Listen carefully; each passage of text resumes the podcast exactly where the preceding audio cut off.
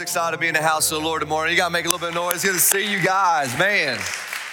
It's so good to see you guys. Also, welcome our Grayson campus as well. Love you all, man. I know Aaron, Pastor Aaron's doing an amazing job there. Loved on you guys and reaching Carter County and the region there. And so we're so thankful for you guys as well. We've been praying for both campuses to continue to impact this region a great way, whether you're in person with us or you're meeting us online as well. Whichever way we can serve you, we are here to serve you in any possible way that we can. If there's a way that we're, we, we're not serving you, or there's a way that you think we could do a little bit better, whether you're at home or, or, or you're shut in or even in person, man, we love to know that because our sole mission is to help you follow Jesus so that you can experience an abundant life and a better life than you ever dreamed of. Man, this has been a great series so far. Uh, we kicked it off last week. If you have your Bibles, go with me to Jonah chapter 2. We're going to pick right up in this. We're going through uh, the book of Jonah together. This is Jonah chapter 2. We're going to talk about today. And uh, before I jump into that, you heard that we had a bunch of first time guests and people, you know, who've been following us online during this quarantine or, or not been meeting in person and uh, all through the COVID stuff. And so they've been watching online and they finally came out and, and we was in person. And it's so good just to see uh, new people showing up, and that just really blesses my heart. But one of the greatest things that really blesses my heart, I love seeing new people show up. I love seeing people take next steps. But nothing really to me is more important than seeing somebody cross from death to life that, that gives their life to Jesus, that experience the true freedom that it comes in Christ. And one of our elders here at Better Life Church, they've been going to uh, Belgrove and uh, they showed the message uh, uh to this treatment center where God's come in and take a step uh, to, you know, get healed and get better and, and, and working on, on being a, a, a man that really God wants them to be. And one of our elders, you know, takes the message to them. And for the last three weeks, they've been showing the sermons there at Belgrove. And I just want you to know that we've seen 10 people give their life to Jesus in the last three weeks. Man, that is awesome which means that the guys at Belgrove are going to be watching this. I just want to let you know uh, here from Better Life Church, we are so proud of you. We believe in you. Uh, we're praying for you. And I just want to let you know the ministry that God's allowed us to do at Belgrove, God has used it in a great way. And thank you so much for responding to the gospel. And every one of you giving your life to Jesus, I'm just so proud of you of taking that next step. And we believe that the best is yet to come in your life. And we believe that even today, through Jonah chapter 2, that God's going to speak to even more people uh, when it comes to what does it look like to run to God. Now, there's a little bit of Jonah in all of us, right?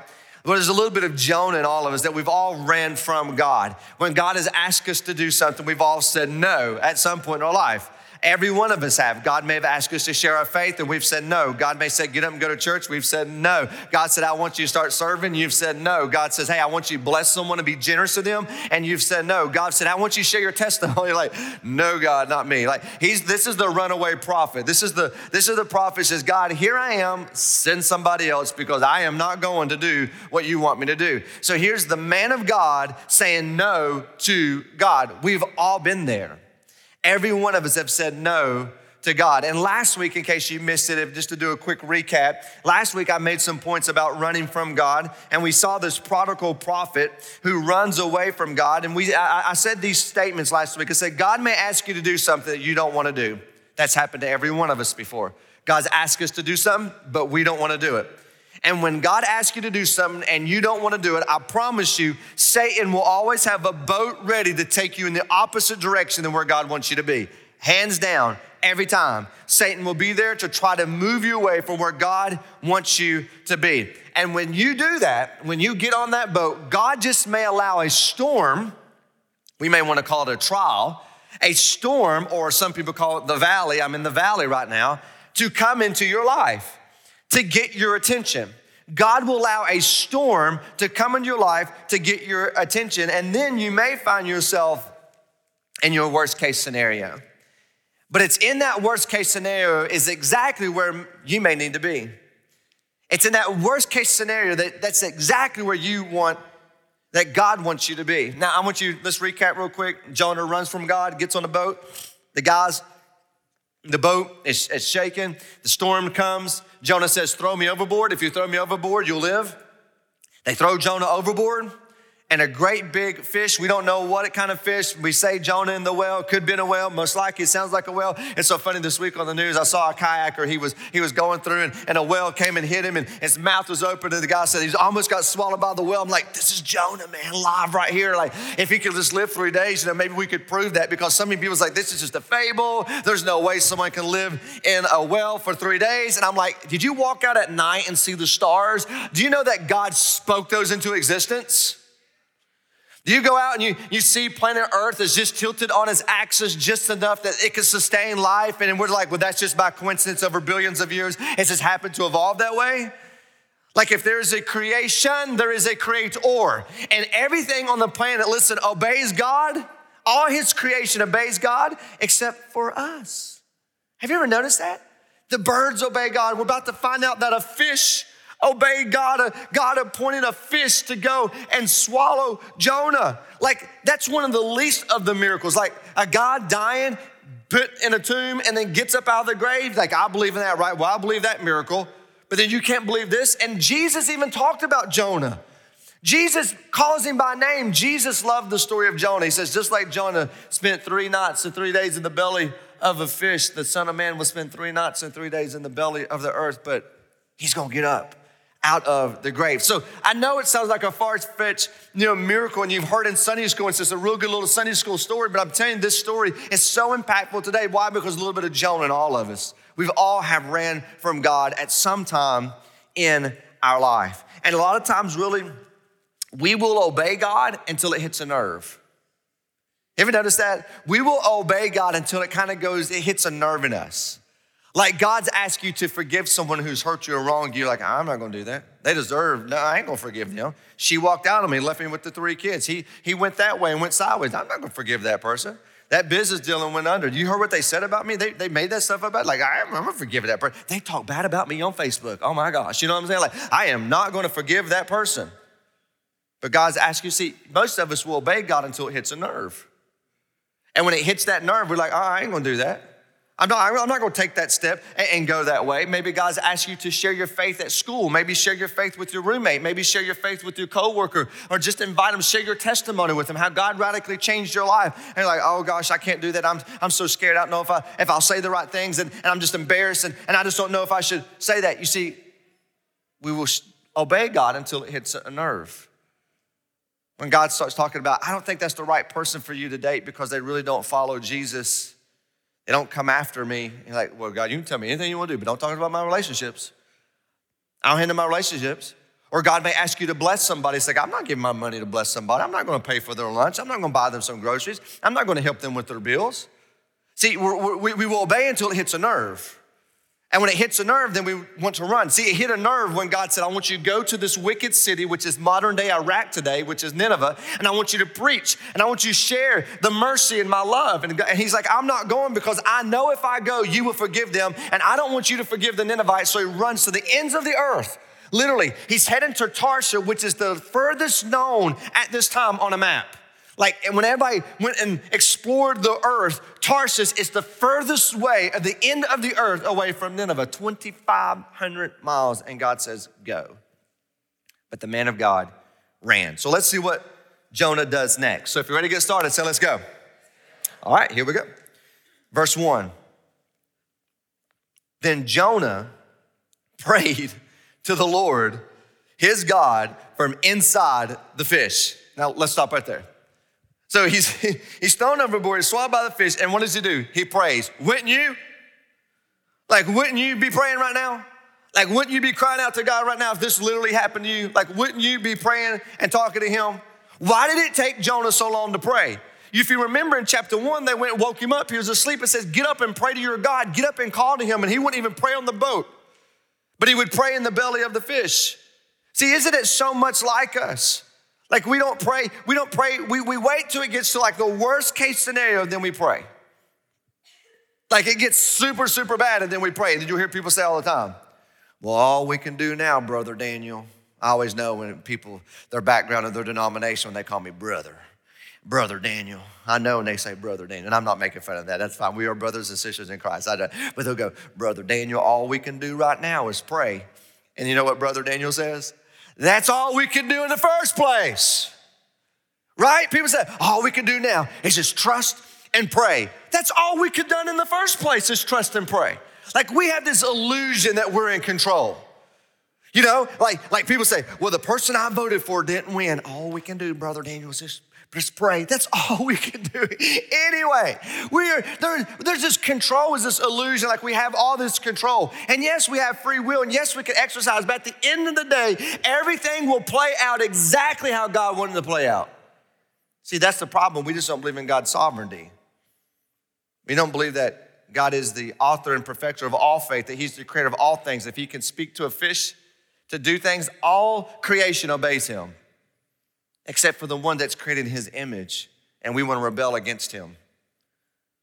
And he prays and he cries out to the Lord. Where at? Inside the fish. Now, come on. I, I, like to think a little bit about this. So sometimes when you read this, you might go through it quick. I'm sitting there, I, I like to put myself in the story. I'm, I'm pretty empathetic. So when I start reading something, I want to get in the story and go, what if I was Jonah right now? And I'm sitting here, it's like one, if we're inside the belly of a great fish, and if you want to call it a whale, that's cool. If you're inside the belly of this great fish, it's probably somewhere between 108 and 115 degrees.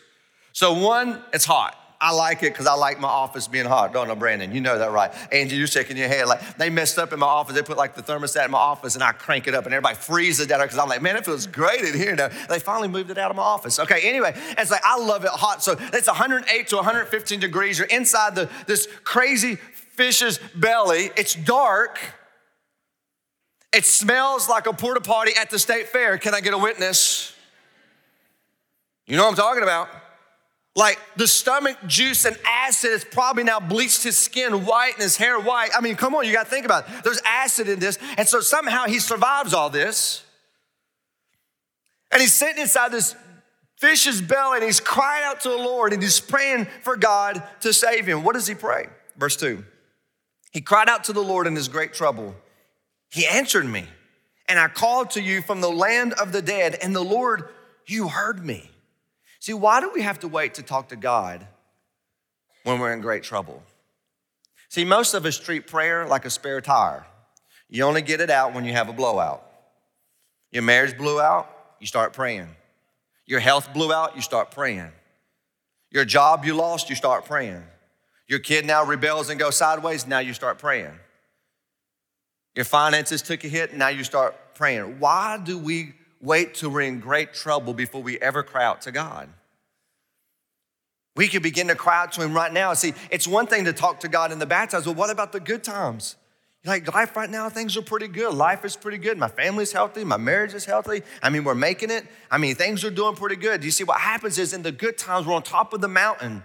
We think we're a little bit invincible and we think, well, we don't need God right now because, hey, everything's going good. I don't need God right now. But it's when we go through the valley and listen to me, that is life storms and no storms and highs and lows. That is life. You said, listen, you're either getting ready to go into a valley or you're in the valley or you're coming out of the valley, and that is life cycle.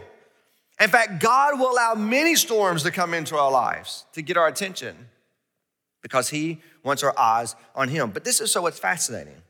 He cried out inside when he was inside the belly in his trouble. And watch this, don't miss this. God answered him. See, I love that. I'm so thankful this is in the Bible. See, some of us right now, we rebel against God, we run against God, we know we do things that we shouldn't be doing. And you know this, and you're trying your best to fix it, but you can't stop looking at it. You can't stop drinking it. You can't stop doing it, whatever it may be. You can't stop saying it. You're like, gosh, I, am just tired of this is doing it over and over and over. And, and forgive me, God, it's me again.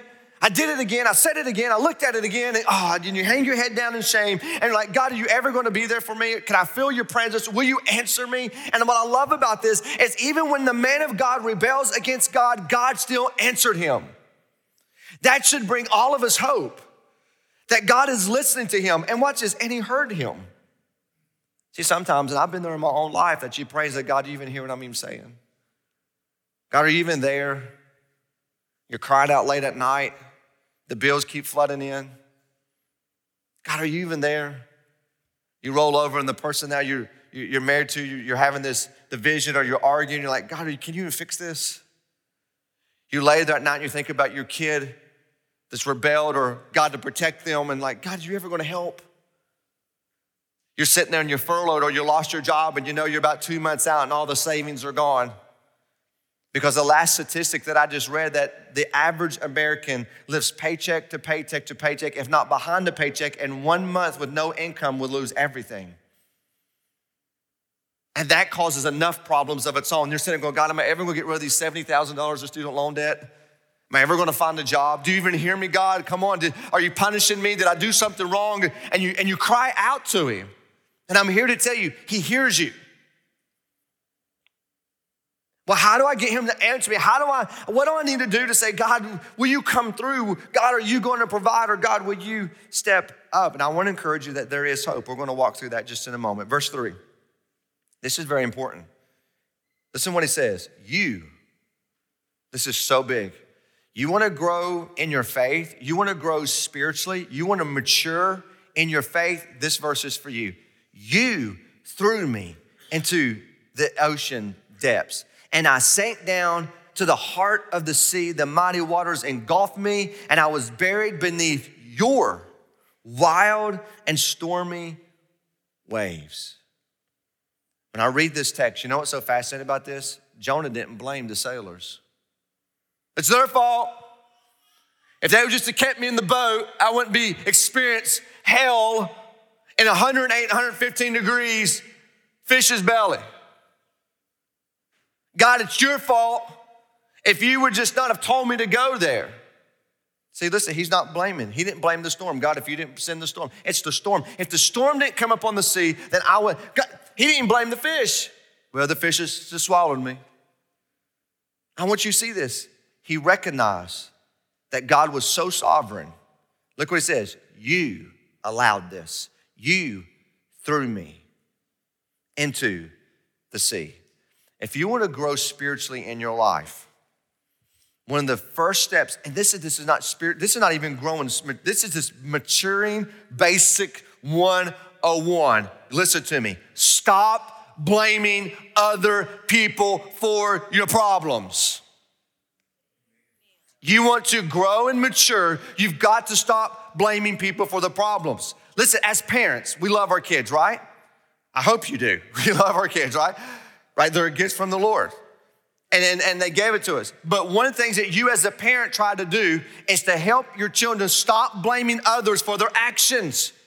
Don't we do this all the time? Well, he hit me first. Well, she said this. Well, they unplugged the Wi Fi and I got kicked off of Fortnite. I'm mad now. Know what I'm saying? Like, their fault. They're the ones that did it, right? We've been blaming people from day one. Even Adam, God, this chick you gave me, she the one did it first. We have been blaming people for our problems since day one. And one part of maturing in life is taking responsibility.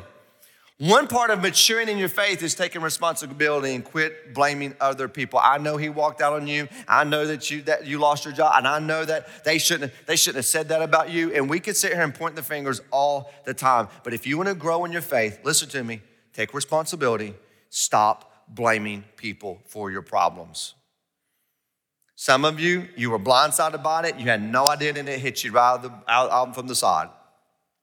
But one part of growing up is accepting responsibility and then doing something about it and stop blaming. He recognized that this was God's handy work. And then verse 4, he says, Then I said, O Lord, you have driven me from your presence, yet I will look once more towards your holy temple. Listen, some of you today, you're about to give up on God. You're watching online, you're sitting at home, you may have just showed up, and this is, listen, there's been people who've come and said, I've just showed up. This is my last time just to see maybe if, I, if God was here and maybe if God would change my life, and God radically changed my life. Listen to me. You know what I want you to do today? Look one more time. Just look one more. Don't you, don't you give up on God. You think God has given up on you? He has not given up on you. As I said it last week, if his eye is on the sparrow, his eye is on you. If he can talk to a fish, he can speak to you. Look one more time to him. Don't give up on God.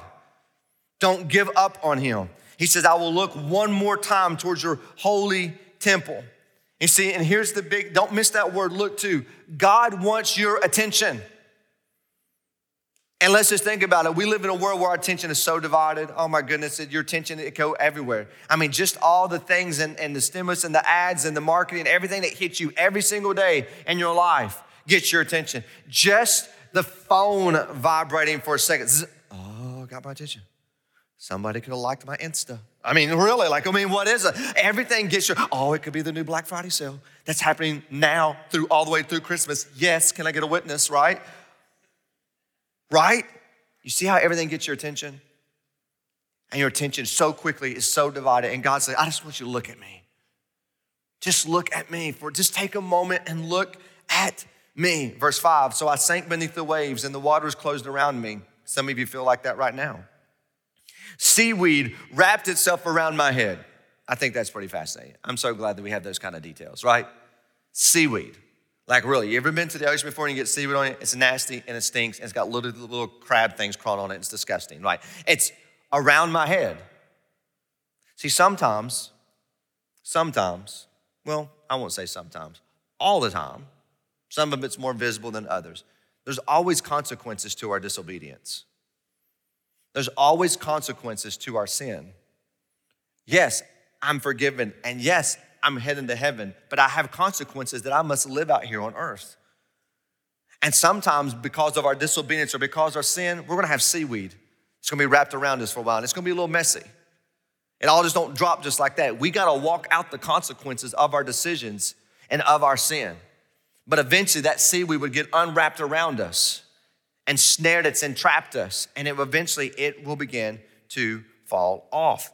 I sank down, verse six, to the very roots of the mountains. I was imprisoned in earth whose gates locked shut forever. This guy was like, I feel trapped, I'm sinking, and he cries out to the Lord. See, some of you feel like you're sinking this morning. And the Lord says, Look at me one more time. And then I love verse six. But you, O Lord, my God, snatched me from the jaws of death. I here to declare that this is where we got Shark Week from, right here, this verse, from the jaws of death. Like, this is where Shark Week comes from, right here. And from the jaws of death, as my life was slipping away, and this is it, this is it, I remembered the Lord. And the Lord, watch this, and my earnest prayers went out to you in your holy temple, and those who worship false gods turn their backs on all of God's mercy. Don't miss this. He said, I remember the Lord. God will do whatever it takes to get your attention to remember Him. If you know that, then why would we purposely choose to rebel? Sometimes we blow it. Yes, we fly off the handle. I'm talking about willfully know this is wrong, but I'm going to do it anyway.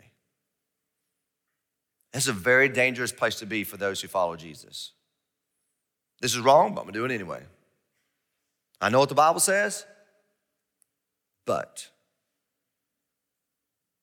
listen to me. The moment you say, I know what the Bible says, but listen to me, you are believing a lie.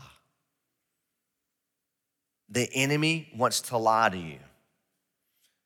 And the moment you say, I know what the Bible says, but, and then you fill in the blank, that's a dangerous place to be as a follower of Jesus. That word right there that comes out of your mouth should stop you in your tracks and say, God, what lie am I believing for me to say, but? Because there is a law there. And that's how the enemy wants to defeat you. This is the battleground. I know what the Bible says, but I'm gonna do it anyway. That is a very grave indication that you are believing a lie. And then he says in verse 9, But I will offer sacrifices with the song of praise. He's talking about turning here, and I will fulfill all my vows. For my salvation comes from the Lord. Had you noticed his spiritual journey here? Watch how he, he tracks here. God put me here. I will accept his disciplines. I'm going to die, but then he remembered me. And once he remembered me, now I will go serve him. Like, if you'd have did what he asked you to do in the first place, you wouldn't be in the fish's belly. Isn't that amazing how we get there sometimes in our own life? If we just do what God asked us to do in the first place? If we just live how God wants us to live in the first place, like all the consequences to our disobedience wouldn't have followed the way that they have followed. And then he says in verse 9, I will fulfill my vows. What's his vows? To do whatever you want me to do, and I will go to Nineveh and I will preach the message there. I'll do what you want me to do. For he says in verse 9, For salvation comes from the Lord alone. Listen to me. Salvation begins with God, salvation ends with God. Salvation's all about God. The salvation means deliverance. Deliverance starts with God, deliverance ends with God. So Jonah says, My deliverer, my deliverance comes from the Lord. And then in verse 10, I wish I was there to see this one. If we could have had this on video, this would have been amazing. Verse 10, then the Lord ordered the fish. How did he do that? I didn't know he could speak. He must, well, he must watch Finding Nemo. It's pretty funny how they do it. Verse 10, then the Lord ordered the fish to spit Jonah out onto the beach. Now, could you imagine that? You're sunbathing, you're boogie boarding, you're building a sandcastle with your family, and all of a sudden this great big fish comes up on shore and vomits out a dude. Like, come on now. Come on. Put your now, wouldn't that be hilarious? Like, you're like, the kids would be freaked out, and you're like, oh my gosh, this is amazing. You're like, this is crazy, right? And then, chapter three, we'll talk about that next week, verse one, but I gotta share this right here. Look what happened. This is what should bring all of us hope. Then the Lord spoke to Jonah a second time. How many of you thankful for second chances in here? Come on, you're thankful that God gives us second chances. Even when we rebel, even when we're disobedient, even when we're walking in our consequences of our sin with seaweed wrapped around our head, God still gives us second chances. And the Lord, word came to Jonah a second time. See, second chances don't just happen because people need a second chance. It's because God allowed it. And God, what God did for Jonah and what God and what Jonah did is what God wants all of us to do, especially if you're running from God or you're disobeying God. And you know what that word is? Repent. Repent is not something that you just do one time. It's something that we do constantly over and over and over. And I think that word repentance has, has somehow taken its own different meaning and people kind of talk about it in a different way. And when I said repent, you would say, probably ask God to forgive me, as if you're sorry that you got caught. Like I, there's a difference of repentance and being sorrowful. I'm sorry that I got busted here. I'm sorry. I, you're right. I'm sorry. That's wrong. And you got caught, so you're sorry. Or you did it and you go, okay, God, I'm sorry. I know I shouldn't have done that. Like, okay, now I understand it. But what's the difference of being sorrowful and repentance? And we can see in the story that Jonah was not saying, okay, God, I'm sorry. I should have went to Nineveh. I didn't go to Nineveh. Get me out of this fish's belly, and then I'll go and fulfill my vows. What we see in this story is that Jonah repents.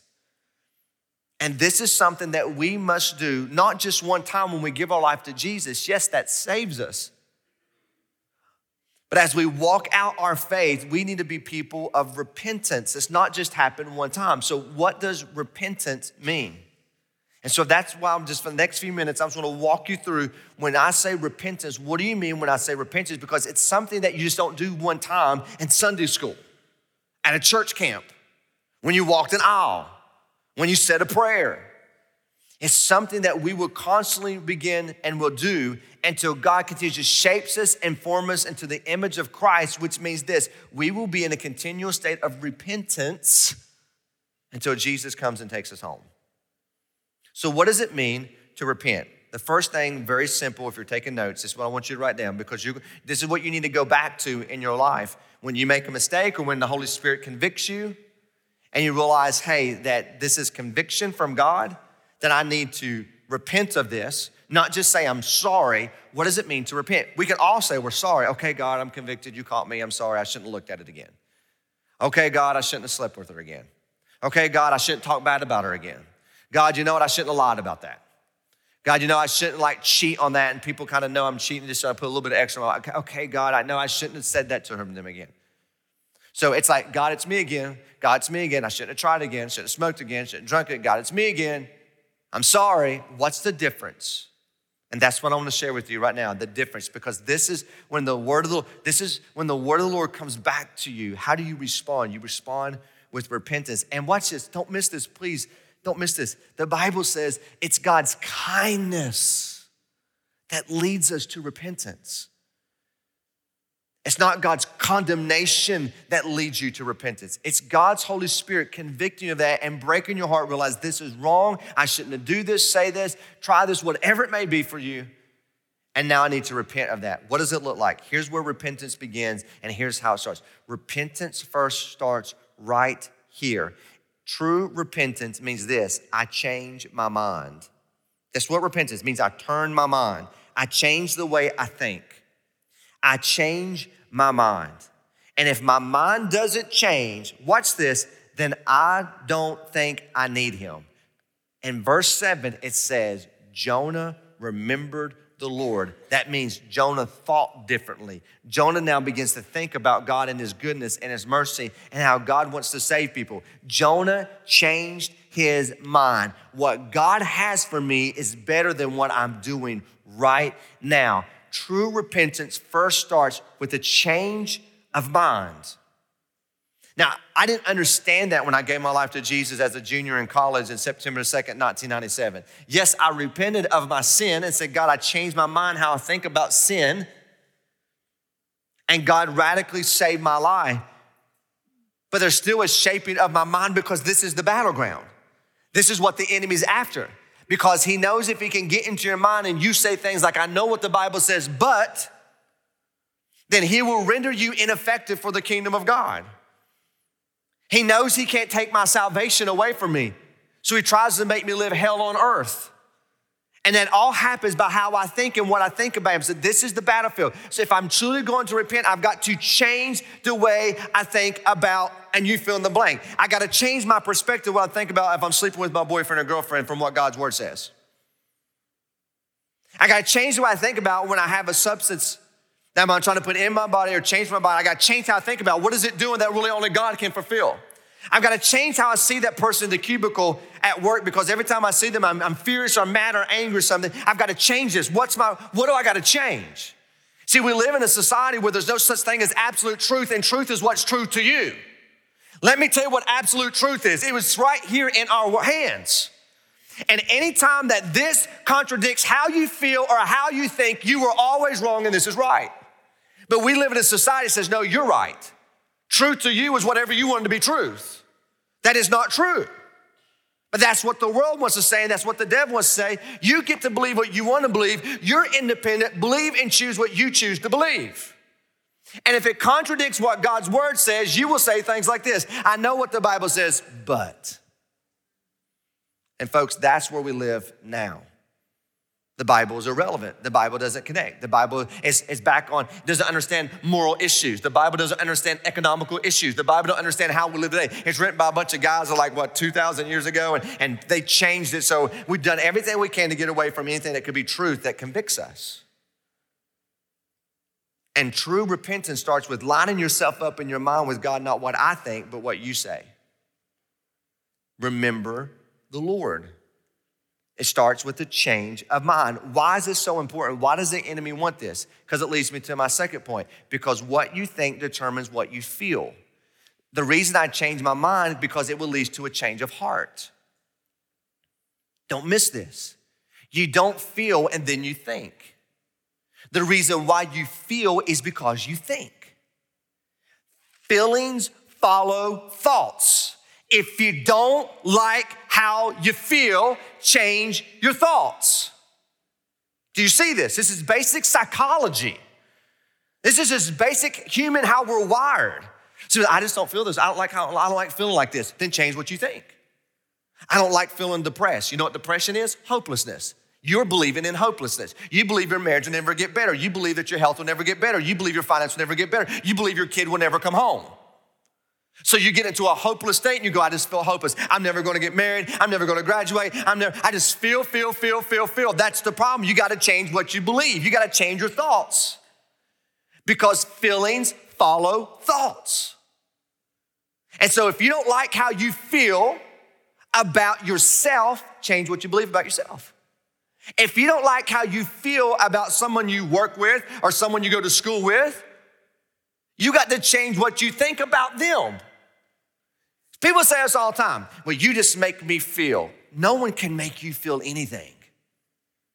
I see this all the time in marriage counseling. Well, you, I, you just make me so angry. You make me this way. I wouldn't say that if you wouldn't fill in the blank. Listen to me, sir. She can't make you do anything. It's what you believe about your wife that makes you feel that way. Change how you think. That's what repentance is. It changes your mind that leads to a change of heart. And when your heart changes, guess what happens when your feelings begin to change? He says this right here in verse 8. He says, Those who worship false gods, gods turn their backs on God's mercy. He goes, I'm no longer feel like I need to turn my back on you anymore, God. I'm gonna change how I feel. I'm gonna change my affection. I'm gonna change my attitude. Why is that so important? Because watch this. When I change my mind, that leads to a change of heart. Guess what follows feelings? Actions. You know why you act the way you act? Because you feel. You know why you feel the way you feel? Because you believe. And most people want to tell you to fix your actions. Quit sleeping with them. Quit looking at that. Quit drinking that. Quit trying that. Quit saying that. Quit being sarcastic about that. Quit gossiping about that. See, everyone wants to talk about behavior modification. And you try to fix the behavior. You can't fix the behavior until you fix the heart, the feelings. Listen to me. That's why you can have all the greatest politicians in the world. They can write all the laws they want to write, but laws don't change hearts. The law says this is the lowest you can go before we'll do something about it. It doesn't change hearts. If laws would change heart, I'd become a politician. As if we could fix that. That's a, a something written there is going to change how you act. Laws don't change racism. That's a heart issue. You can write all you want to about that. It's a heart issue. And we can go on and on and on and on and on. The reason you act the way you act is because you feel if you don't like your behavior, I'm tired of looking at this. I don't want to look at this no more on the internet. You don't like doing that? You got to change how you feel.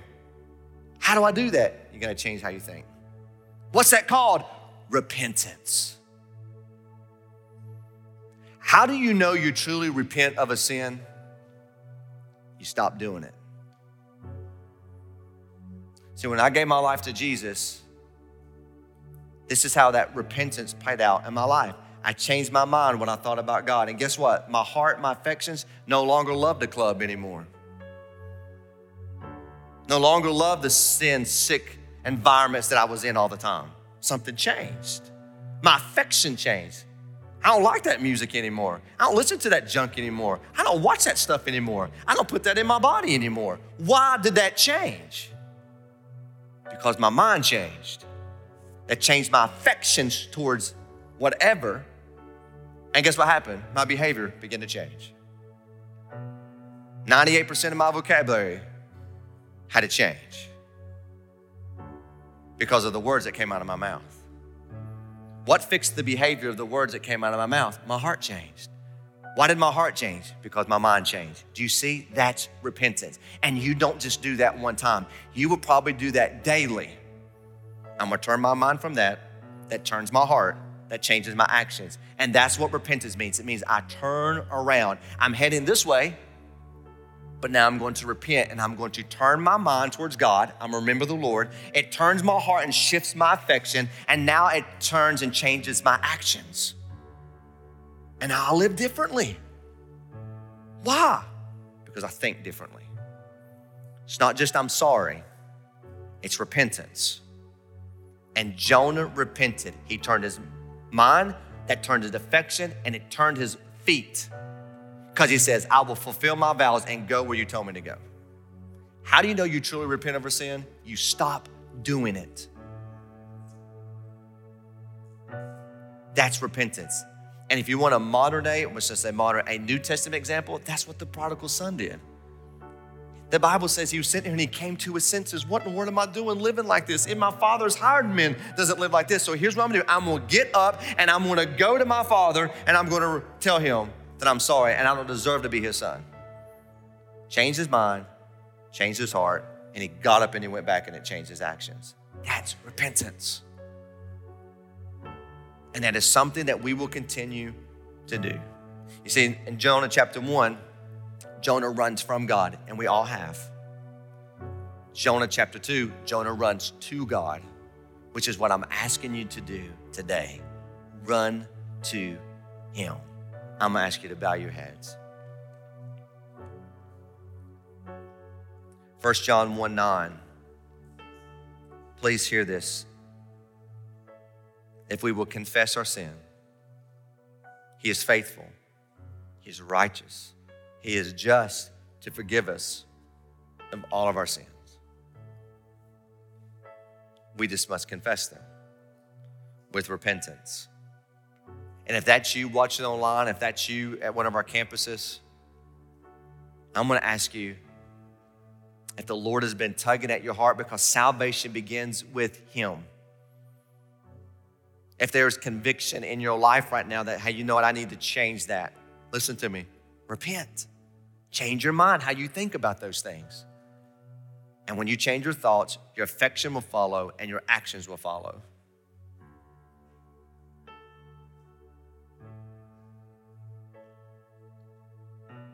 Recognize that God's hand is working in your life.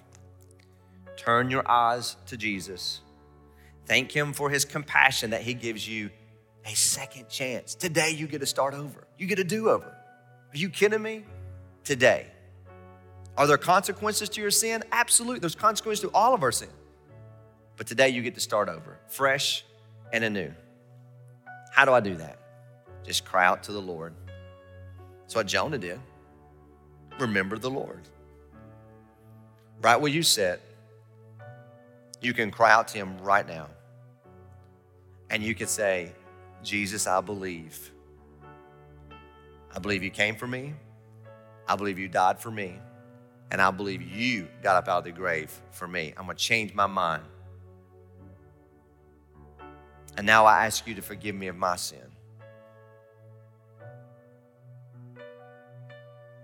Now change my actions, Lord. Help me follow you all the days of my life. If that's you and you prayed that with me, the Bible says, Whoever calls upon the name of the Lord, as we see in Jonah, he will remember you and he will save you. And just in a moment, host is going to come out and they'll give you a phone number you can text to. If you don't have that number, you need to store that number in your phone. It's the BLC text line. I don't care if you're here in Kentucky. Doesn't matter what state you're watching this from across the world, text us. We want to help you take next steps. We want to send you some resources as you begin your journey with Jesus. Father, we want to thank you so much that you're a God of second chances and third chances and fourth chances and fifth chances. And God, that your mercies new every single day. And God, the things that have our attention, that our minds are off, or that we say we believe in the Bible, but I pray that God, that you would change our minds, that change our hearts, that change our actions. I'm so thankful for a story, Lord, 2,600 plus years ago, still applies to us today. That your word is such a living and active force in our life. Even today, we can learn from principles that can help us get closer to you. Thank you for repentance. Thank you, God, for your kindness that leads us to that repentance. That you're a good father, a loving father, and you draw us to yourself even when we blow it, even when we rebel, even when we sin. You are still there because there's nowhere we can go that outruns your presence. And with that, we rejoice. For it's your son's name we ask and we pray. Come on now, and everybody say, Amen.